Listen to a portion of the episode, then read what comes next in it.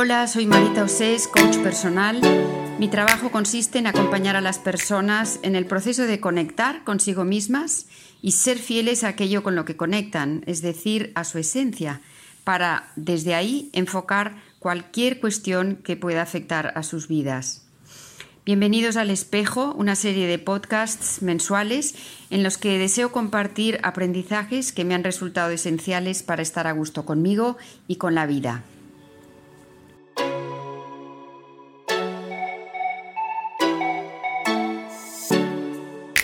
Llevo varios casos actualmente en los que la persona que acude a la consulta tiene en su punto de mira a otra a la que encuentra muchas pegas y tienen la sensación de que su vida sería mucho mejor si la otra persona cambiase. Son situaciones muy distintas unas de otras. Algunas quieren cambiar a su pareja, otras a una amiga, otras a su hijo, incluso algunas a su jefe. En todos estos casos, la persona se siente mejor que aquella a la que está criticando, por su actitud o por sus actos. Y me hace pensar en que, bueno, somos todos humanos, ¿no? Y la forma más fácil de sentirte mejor que otra persona es señalar sus defectos. En muchas ocasiones, esta necesidad de sentirse mejor que otro oculta un sentimiento de poca, de poca valía. Y es curioso que cuando durante la sesión de coaching planteo esta posibilidad, varias de estas personas lo niegan rotundamente, o por lo menos no son conscientes de no valorarse. Y es que el sentimiento de poca valía es desagradable, y lo que no nos gusta tendemos a aniquilarlo o por lo menos a anestesiarlo. Es más, alguna de estas personas afirma tener la autoestima francamente alta, pero por otro lado suelen quejarse de falta de reconocimiento, ya sea por parte de la pareja, del hijo o del jefe o de quien sea. Y yo me pregunto, ¿a qué responde entonces esta estrategia que desacredita al otro poniendo la atención en sus fallos?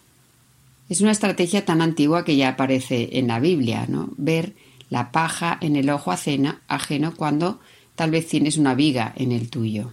En los niños, que son muy transparentes, lo vemos muy claro. Hay un crío que rompe un objeto en su casa y ¿qué hace para desviar la atención del adulto que lo está cuidando? Señala en otra dirección. Le dice que su hermanito ha pintado la pared o no se ha lavado los dientes o cualquier otra transgresión que empequeñezca el acto que él ha cometido o distraiga la atención del adulto y por lo tanto le deje en mejor lugar a él. Al hacerlo, alivia un poquito el sentimiento de culpa que tiene por lo, lo que le ha ocurrido o lo que ha hecho. Los adultos, o por lo menos la gran mayoría, tenemos una voz muy crítica en nuestro interior, especializada en detectar nuestros fallos, nuestros errores, nuestras omisiones sobre todo si somos muy perfeccionistas o exigentes. Y los vamos registrando en algún lugar y generando en nosotros un permanente y desagradable sentimiento de culpa y de poca valía. Una manera de no sentirlo es mirar al exterior y concentrar nuestra atención en las culpas ajenas.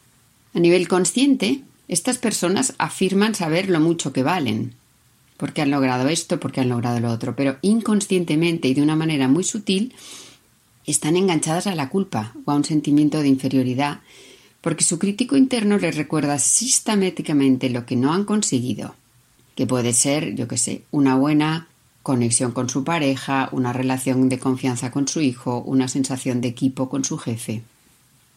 Cuando una persona acude a la consulta con una lista de actitudes o hechos que le parecen negativas acerca de otra persona y, está convencida de que es la otra persona la que necesita ayuda, intento reorientar la atención hacia sí misma con preguntas tipo ¿qué es lo que hace que esto sea un problema para ti? ¿Qué sentimientos te provoca la actitud de esta persona?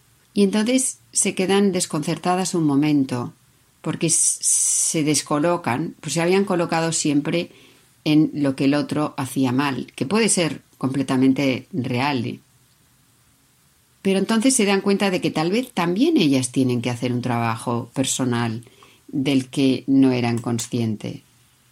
Cuando tengo a alguien en el punto de mira porque hace algo que me molesta, me perturba, me duele, esa misma incomodidad me está dando una pista para tomar conciencia de una herida que yo puedo tener, que me hace más sensible a esas actitudes o acciones de esta persona. Y esas actitudes o acciones pueden ser completamente reprobables, yo no digo que no. Pero también es cierto que si yo no tuviera esa herida, mi reacción no sería la misma. Y son heridas probablemente fruto de violencias invisibles ejercidas contra mí durante mi infancia. No tengo ninguna culpa de tener ahí esa herida o esa sensibilidad especial pero si soy responsable de decidir qué hago con ella. Desviar la atención hacia la persona que me hace tomar conciencia de esto es una forma de esquivar esta responsabilidad para conmigo mismo. Todos tenemos aspectos que transformar y los momentos de incomodidad o de dolor en una relación son oportunidades para hacerlo. Por muy claro que a tu mente le parezca que la otra persona es la que tiene que cambiar para ser más feliz, en realidad es muchísimo más práctico empezar por ti, porque a fin de cuentas todos nos hacemos de espejos unos a otros.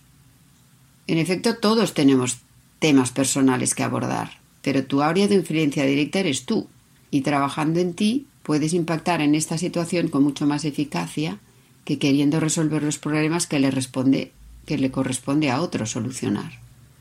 Así que cuando estamos en una realidad ante la cual mi mente me dice, esta persona tiene un problema. Si me paro y me pregunto honestamente, ¿y qué es lo que hace que esto sea un problema para mí? Penetro directamente en mi interior y abro una vía de solución que no busca culpables, por un lado, y me lleva a un mayor conocimiento de mí misma y de mis recursos. Fíjate en tu mano. Cuando señalas a alguien con el dedo índice, tres de tus dedos están señalando hacia ti. Si te ocupas de lo que señalan estos dedos, verás que pierde mucha intensidad la razón por la que señalabas a alguien. Y como siempre, atrévete a soñar, camina hacia tus sueños, pero sobre todo disfruta del camino.